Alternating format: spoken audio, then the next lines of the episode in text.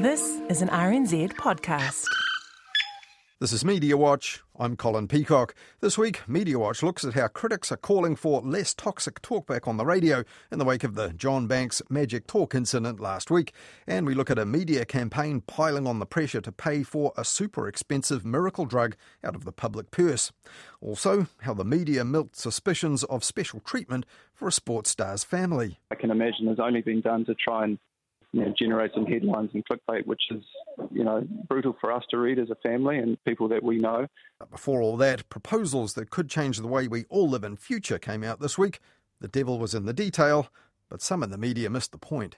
The Climate Change Commission has unveiled a report outlining major changes, including the way New Zealand builds homes, a ban on controversial car imports, and reducing livestock numbers by 15%. That was RNZ's Nicola Wright there with the story that led the news at 8 o'clock on Monday morning for RNZ and most other news outlets too that day. And that report, which had come out the afternoon before, is seen by many as a blueprint for how we might have to live and produce in the future, whether we like it or not, in order to get carbon emissions down. Now, this is big stuff for the whole country and for every individual household and consumer. And at 6 pm on Sunday night, it led TVNZ's evening news as well no more gas connections, an end to coal use, and a phasing out of conventional cars. The Climate Commission's released its draft plan on how to slash the country's emissions, saying targets will not be met without strong and decisive action. This is one of the most significant pieces of work that this government will undertake. Now, in that TVNZ report, the Prime Minister and the Climate Change Minister, James Shaw, were facing reporters clutching copies of that report, which was actually two documents one outlining the Commission's advice to the government, and then a longer one with the evidence to backstop their conclusions. And there was a lot in them for reporters to take in and explain to us all in their coverage. And what was no easy task was made even harder by the way it was all released. Both documents had been made public just an hour before the minister's press conference at 2 pm. And the first most journalists knew exactly about what was in the document came in a joint press release issued by the Prime Minister's office at 9:30 on Sunday morning. Now, it turned out that some reporters had been given a heads up on one or both reports under embargo, though potentially commercially sensitive budget numbers in them had been redacted. So several media outlets were able to publish timely, what you need to know type reports. But none of the reporters we've spoken to was able to see any of the details before last Thursday. And some reporters had no advanced access at all, even if they asked for it last week. Now, one of those who missed out was Richard Harman of the subscription based news site politik.co.nz, and he made this point in his coverage of the report on Monday. Unfortunately, because of the way it was released, it's been impossible to analyse. But sector groups and NGOs will start to do that today on the basis of what's likely to be the year's most consuming political debate. And he was far from the only reporter who was unhappy about all this, because to them, the decisions on who did and who didn't get a heads up all seemed a bit arbitrary, leading to suspicions that the Climate Change Commission might be playing favourites, or that they didn't trust certain reporters, or perhaps their outlets. So I called the Climate Change Commission Chair Dr Rod Carr, who happened to be at a wedding in Waitangi weekend at the time, and I asked him, is that what the Commission was up to? We did, in limiting the choice, focus on those who had already expressed a continuing interest in understanding the complexity of the issues that climate change raises. But there was no intention to try and avoid the inevitable headlines that, that these kind of things will provoke. That, that is, to me, just part of what is the ebb and thrust of uh, public discourse in a democracy. But you didn't want, say, stories about their snuffing out your barbecue coming out on the Saturday morning. You really wanted the focus to be on the guts of the report and, uh, you know, the, the lined up reporting on Sunday night and Monday morning. Yes, although actually, to be fair, Colin, I wasn't worried about the conversations of, of sensational headlines. I was genuinely concerned about the market sensitive data that uh, reading between the lines, or actually reading the lines uh, early uh, could have set up a game in which we could have been accused of uh, being naive about the impact our advice was going to have on asset prices and values. And, and, and that would have been damning. Well, in, in May, which I guess is next time, you'll be presenting the final advice having considered uh, public submissions and feedback. Even a suggestion of something like a budget style lockup, which might be fairer to a greater number of journalists, might be an option. Is that something you think might you might consider? Absolutely, and, and, in fact, we did uh, as you know from my Reserve Bank days, I'm very familiar with, with uh, those kind of releases and lockups, and we did actually evaluate that. So we have asked the team to think what have we learned from this experience? What are our options? How might we do it um, in a way that is more inclusive next time? Let's hope lessons are learned from this when it comes time to present the final advice from the government in May, because these reports are drafts urging public submissions until mid March. And the submissions were solicited like this in the report itself. If you're here because you have one big thing to tell us, you can do that here. If this is all you want to provide by way of submission, that's fine by us. We'll consider all the submissions we receive. However, on Newstalk ZB last Monday, Kerre McIvor told her listeners it wouldn't make any difference if they did. I mean, it is only a draft report. You can put your submissions in, but you might as well be talking to your bum, really, if you think you're going to make any changes whatsoever. While Kerre McIvor reckoned we should get used to the carbon cutting changes in the report, others on Talk Radio on Monday reckoned it was a bum deal, not always with reference, though, to what was actually in the report. For example, on Newstalk ZB's Early Edition show earlier on Monday, host Tim Dower told his early rising audience he was alarmed by the recommended 15% reduction in farm herds. Does that not mean at least 15% less production? Uh, just kind of, you know, uh, back of a handkerchief numbers. 15% production, so 15% less dairy to export, 15% less sheep meat and or 15% less beef, uh, uh, and so on and so forth. The Commission's recommended herd reduction doesn't mean that at all. It's quite clear in the report and in the summary of the advice, and it's really not hard to find. But Tim Dower went on to tell his listeners this we know, we heard this only last week, our farmers are pretty much the most carbon efficient on Earth, on the entire planet. We're really good at it. And that's a big claim. Last week, AgResearch Analysis did find that New Zealand dairy farms had a carbon footprint smaller on average than those in 18 other countries. But, as Stuff reported, that didn't include the likes of the UK, Brazil, and Poland, because AgResearch used a New Zealand specific benchmark and not the one that the IPCC uses to make international comparisons on carbon footprints. Anyhow, Newstalk ZB's Tim Dower had a higher opinion of that research than the findings of the Climate Change Commission. Or is there some greater, more deviant plan going on here? Are we all going to have to, all over the world, eat less meat? Are we going to be forced to be vegans? Or maybe it'll just be 15% of us uh, that have to be vegans, compulsory. But any deviant agenda was all in his mind. There's nothing in either of the Climate Change Commission's documents last weekend about veganism, let alone a compulsory quota for the years ahead. And Tim Dower also disapproved of the Commission's makeup. All experts and scientists, he said, but hardly anyone from industry. And there was too much facial hair on the chair. Now, you shouldn't judge a book by its cover, uh, but uh, a, a, bloke with a Green Party beard and a massive piece of punami, it tells you everything, doesn't it? And Tim Dower's rather deviant pronunciation of Pounamu tells you a bit too. Two hours later, ZB's morning host Mike Yardley trailed a chat with Climate Change Minister James Shaw like this. We will be raising a range of issues with James Shaw after 7:30. I really want to get into the issue of EVs and some of the practicalities, like what the hell are we going to do with the batteries? Do we know? And when are EVs going to start paying road user charges? Hello? And plenty of issues to do with dairying as well. And maybe a bit of cycling with the climate change minister James Shaw. And in the end, he didn't raise cycling with the minister, but he did grill him about when road user charges would be paid by the drivers of electric cars, though that's not a significant issue in the climate change report. He also asked what he'd do with the old batteries for EVs in future, a significant issue at the moment for consumers and the environment, but not emissions. And Mike Yardley also asked James Shaw at length about whether we should have gene edited ryegrass growing here on our farms. Now, the report does mention GE advances as something that may change the productivity game for farming in future, but it's not really a climate or emissions reduction factor at the moment or in the Climate Change Commission's report.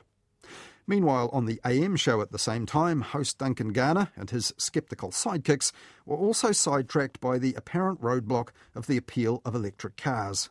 I seriously don't think we can, within 10 years, stop petrol cars coming in. Oh, if you base it on something like KiwiBuild, I'd like to see it come in. The problem at the moment is the infrastructure or lack of it for uh, charging cars and stuff, and also the price, man. We just don't have cheap. Them, but we just don't, we don't bring them into yeah. the country. And they're horrible to drive. If someone gave me a Tesla tomorrow, I wouldn't drive it. Duncan Garner was also worried by that recommended 15% cut to farm herds, and he also told his listeners this must mean a corresponding cut in food production. Though when Federated Farmers President Andrew Hoggard popped up on the show minutes later, he said it didn't. How do we do this? How do you have 15% fewer cows going through your shed this morning but produce the same level of milk? I, I, I was never in that economics class and never knew how it worked. Um, well, I mean, our cows can produce quite considerably more than they do at the moment um, if you give them the right conditions. Particularly, you know, take a cow from New Zealand, put it in a barn in, anywhere in the northern hemisphere, and it's going to produce a lot more. Um, our challenge is how do we increase that productivity from those cows?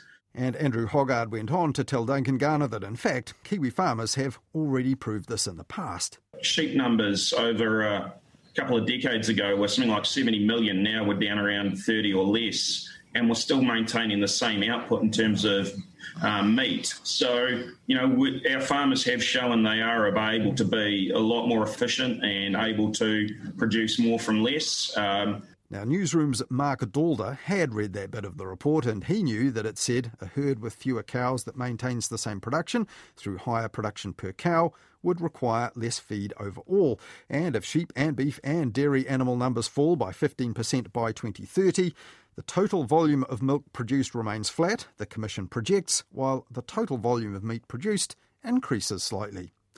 Now, later on last Monday, dedicated driver and one time ambassador for Audi cars, Peter Williams, was back on the Magic Talk station after his long holiday. But this is going to happen. In, in 10 years from now, you will not be able to buy uh, a, a, a nice Japanese or European car powered by petrol or diesel.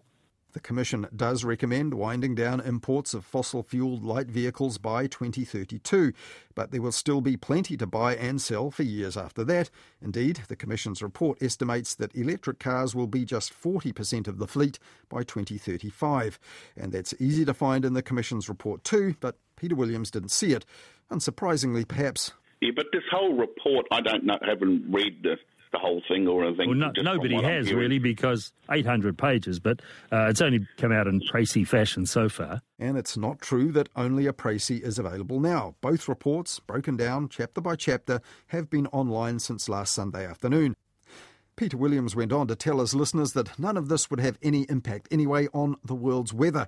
Though, as one of the most vocal climate change skeptics on the air in New Zealand, Peter Williams knows that climate and the weather are very different things. Later in the day on the same station, drive time host Ryan Bridge was clearly not convinced by the government's message that the transition outlined by the Climate Change Commission was achievable and affordable, or even desirable. Why do all of this, go through all the effort, reconfigure our economy, decimate some of our industries, when I look to the UK today? They've just approved a new coal mine in Cumbria. And Ryan Bridge was also unconvinced by the electric transition for transport. By 2030, they want 84% of medium sized trucks and 69% of heavy trucks electric. Do we do these exist? Are there electric heavy trucks out there? How far do they go? What's the range on these things? Is that realistic? But again, the Commission's report did actually address this. It says that medium and heavy trucks will be slower to electrify because of current battery technology. Of the trucks imported in 2030, the report says only about 15% of medium trucks and 8% of heavy ones would be electric. But by 2035, these would increase to 84% and 69% respectively because manufacturers overseas are already working on it. Ryan Bridge was also fretting on behalf of farmers and that reduction in herd sizes. And Federated Farmers President Andrew Hoggard, working overtime with the media on Monday, took another call from him to explain, again, what the report actually says about the 15% proposal. They've looked at what is transferring out of livestock into horticulture uh, as a trend, uh, the efficiencies that we have historically been gaining in agriculture, and extrapolated that out to think that, hey, we can maintain production and have 15% less cows. Now, I'd argue they're probably a little too optimistic there. I think we could probably maintain production and with a few extra cows, but perhaps maintaining stock numbers, not increasing um, the amount of gas um, or even having a slight reduction, but actually increasing production. And after that, Federated Farmers Andrew Hoggard had interesting advice for farmers listening in and also Magic Talk listeners. Perhaps they need to actually read the report rather than rely on the reporting of it, um, because there is actually quite a bunch of good stuff in there. Now, as we've heard, there's been a lot of reporting and analysis this week by journalists who understood the significance of what was in these big reports from the Climate Change Commission, and they worked hard to sum it all up for the public, even if the details were released to them in a way that made that a bigger task than it should have been. But there's also been a lot on the air from people with opinions on the bid to cut emissions over the next 30 years who really didn't engage with what was in the report at all.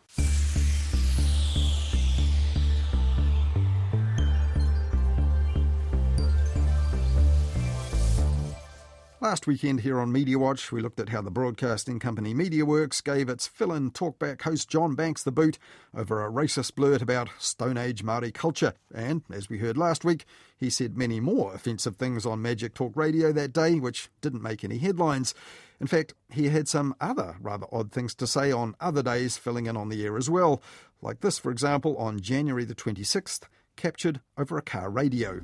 You've got to keep a close eye on Ugandan politics. Did you know there's 46 million people that live in Uganda?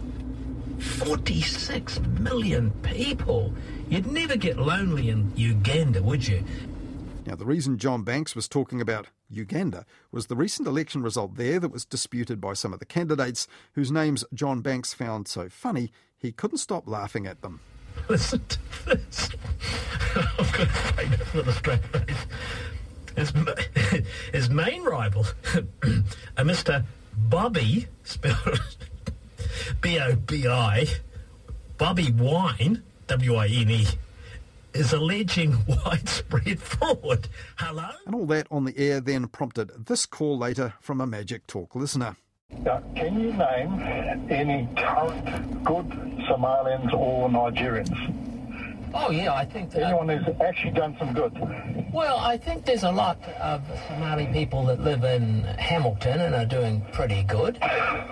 No, no, no, no. I, I, I'm... Now, sorry about the fuzzy audio there, but there the caller was challenging John Banks can you name a good Somalian or Nigerian?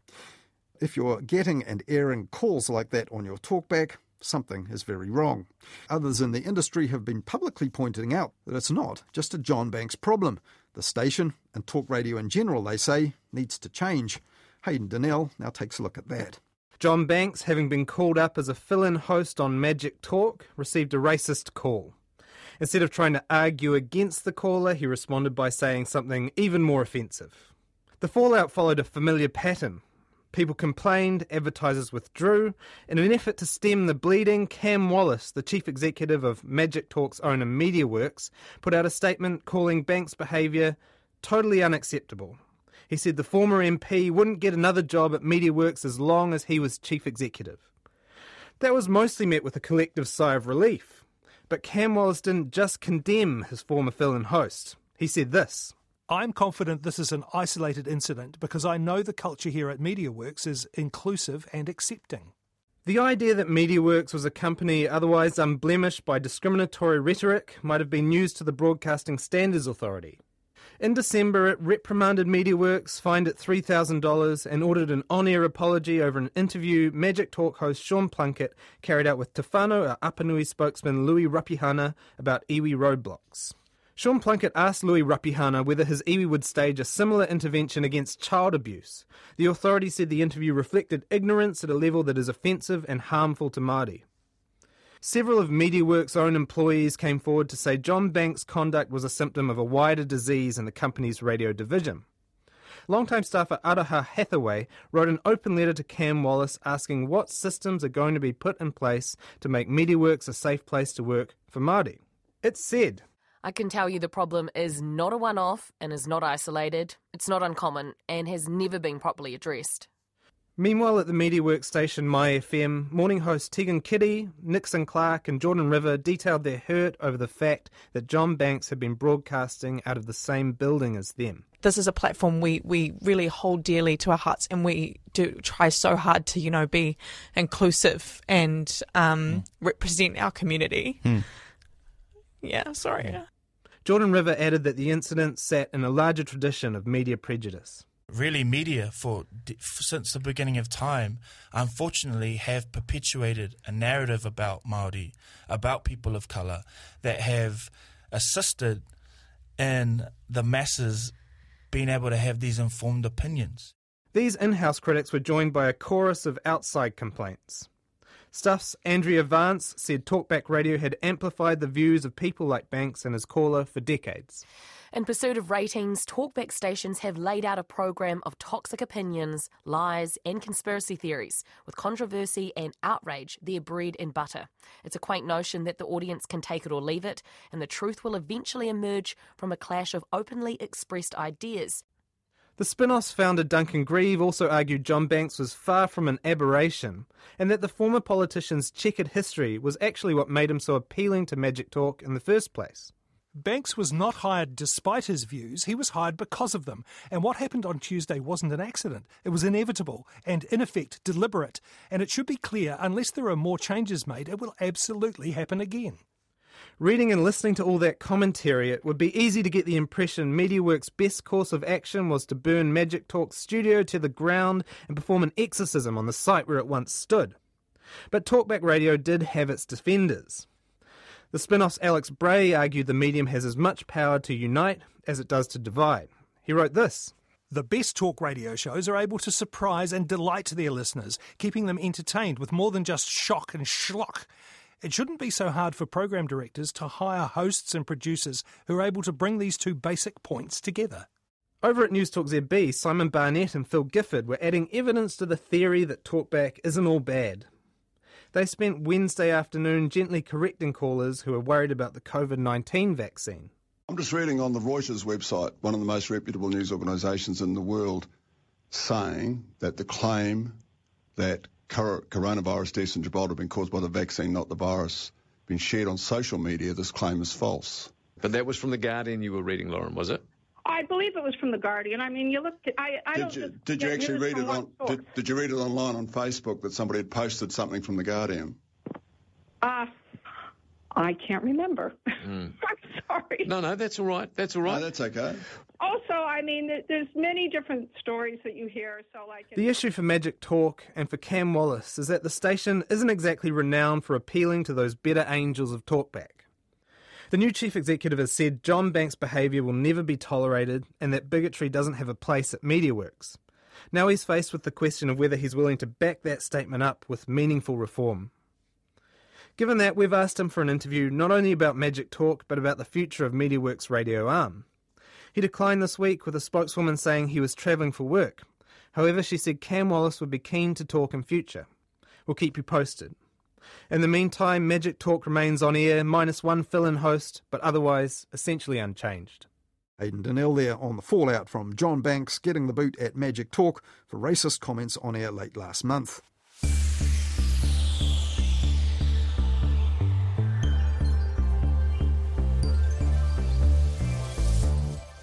Tonight, we begin an investigation into a miracle drug that is the difference between life and death for a group of very ill Kiwis. But it comes with an eye watering price tag. National correspondent Patrick Gower is here with all the details in our latest Because It Matters story. That was Newshub at 6 last Monday, and Patrick Gower went on to tell viewers about Trikafta, a treatment for cystic fibrosis, an illness which affects more than 500 New Zealanders.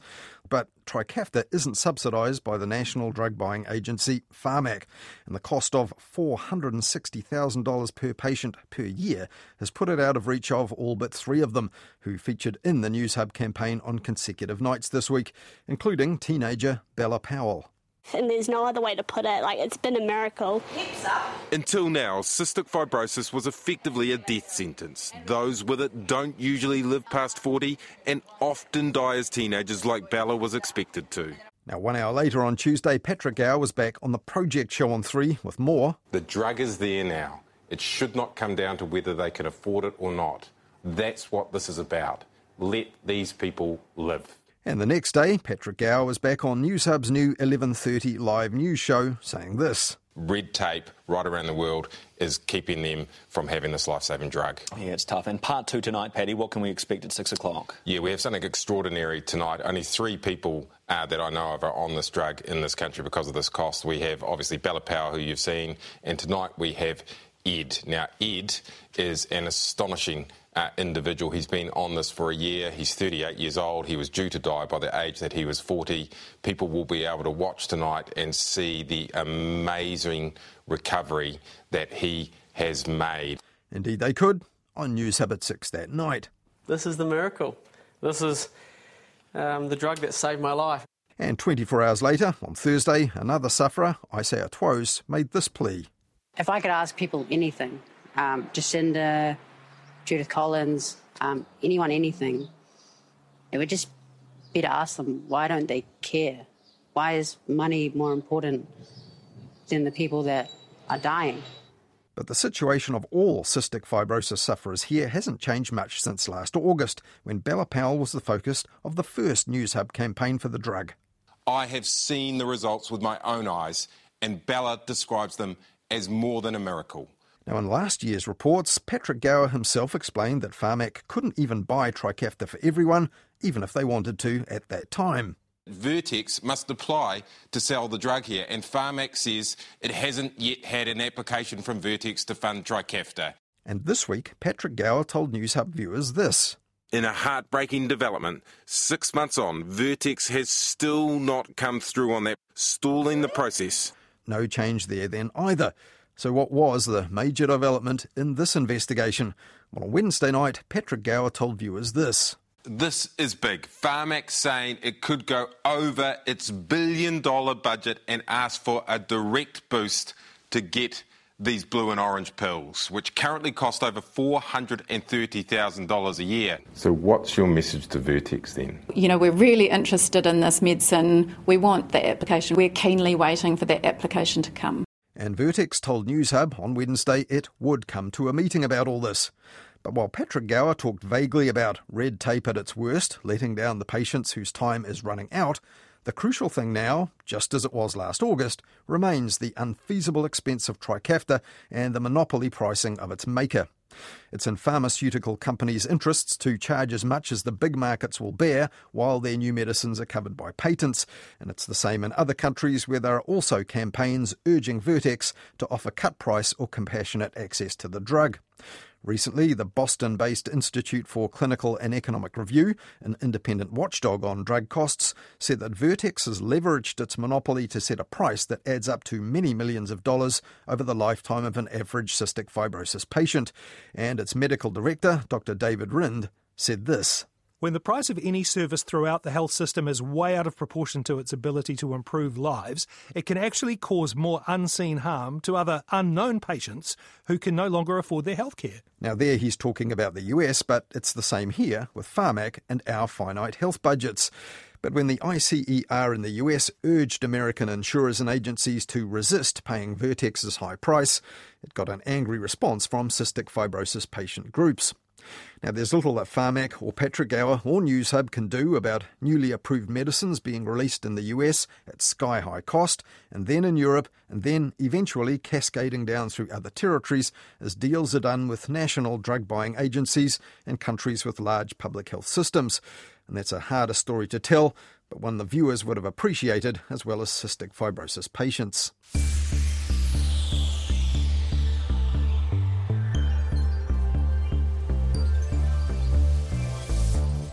Last week on Media Watch, we also heard, just briefly, how efforts to fast track permission for the Wiggles and 12 of their crew to come for their We're All Fruit Salad tour wasn't exactly applauded by many in the media, given the tight squeeze on places in managed isolation and quarantine for Kiwis coming home. COVID is supposed to have levelled us all. Those amongst us who are the most poorly paid have shown just how vital they are. So it really galls me when I see the Prime Minister saying, she will look at finding a practical solution to getting the bloody wiggles into the country. And the story of Kiwi Trev Ponting dying of brain cancer in Japan but denied a spot in MIQ heightened irritation about the bloody Wiggles until officials changed their minds about Trev Ponting last weekend. How did they get this decision so wrong? Yeah, I know. It, it's a really heartbreaking one, and I am really glad that they eventually let him back in. I got to say, though, the reality is that this is probably just one of a number of awful, heartbreaking situations. NZME's Frances Cook was right about that, but not all cases have had universal sympathy from the media. In fact, one family this week got quite a going over from the media, as Hayden Donnell now explains. On Tuesday, Stuff ran a story hinting at a mini scandal inside our MIQ facilities. COVID 19. Breakers star Tom Abercrombie's family do MIQ at $3 million home after complaint about hotel. The Herald followed suit with a similarly themed headline. Wife and children of New Zealand basketball star Tom Abercrombie in managed isolation at $3 million home in Auckland. Both stories pointed out that the MIQ exemption came soon after Tom Abercrombie's partner, Monique Abercrombie, tagged Prime Minister Jacinda Ardern into a tweet complaining about mould in her hotel room. Taken together, they conjured the impression that the officials in charge of our managed isolation facilities may be doling out special treatment to the rich and well connected. That was kind of timely. The media had just finished reporting on the Wiggles' efforts to secure MIQ spots ahead of their planned New Zealand tour. The entertainers managed to chugga chugga their big red cars into managed isolation despite failing to book in advance. Now it seemed more high profile people had been granted liberties not afforded to the ordinary plebs flying back into the country. Predictably, the stories provoked some anger. Social media posts pointed out that the situation reeked of one rule for the rich and another for the rest of us. But as the day wore on, new details emerged which painted the MIQ exception in a different light. In a sometimes painful 11 minute grilling on RNZ's checkpoint on Wednesday, Tom Abercrombie explained that two of his children have special needs, and his family's MIQ exception was supported by medical professionals. So we have two um, kids who have special needs, and I, I, don't really want to go into detail of what they, those are, but um, you know we had supporting evidence from their GPs and doctors and other specialists um, to provide evidence on why it wouldn't be safe for them or for others to, you know, isolate in a facility. Um, and we sent that application off. Um, and at the end of the day, we, when the opportunity came up to to grab a voucher and get home, um, without having the results of that, we just had to take that opportunity when we could, and you know, wait for that process to finish once they got back to New Zealand. On Newshub at six, Michael Morrah reported that both children are autistic. Autism NZ Chief Executive Dane Dougan told him that the decision to grant special arrangements was justified given the family's circumstances. There needs to be flexibility in the system for our community. Um, with the autistic community, getting people out of their comfortable environment can be really, really difficult. In light of the Abercrombie children's health needs, the headlines from Stuff and the Herald seem harsh or even unfair. Critics have questioned the implication the family was getting special treatment, as well as the decision to foreground the cost of their home Media commentator Russell Brown said headlining that price was extraneous and amounted to rage bait. It was also a little misleading. Though a $3 million price tag would seem to denote outrageous luxury, that impression is a little less accurate than it should be.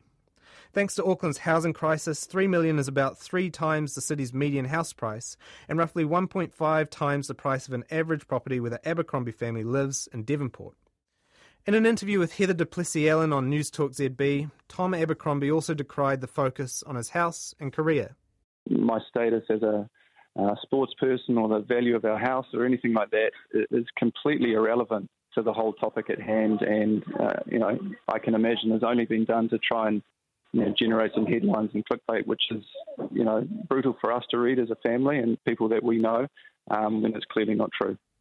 In the end, this wasn't really a story about rich people leaning on MIQ officials to get a sweeter quarantine arrangement.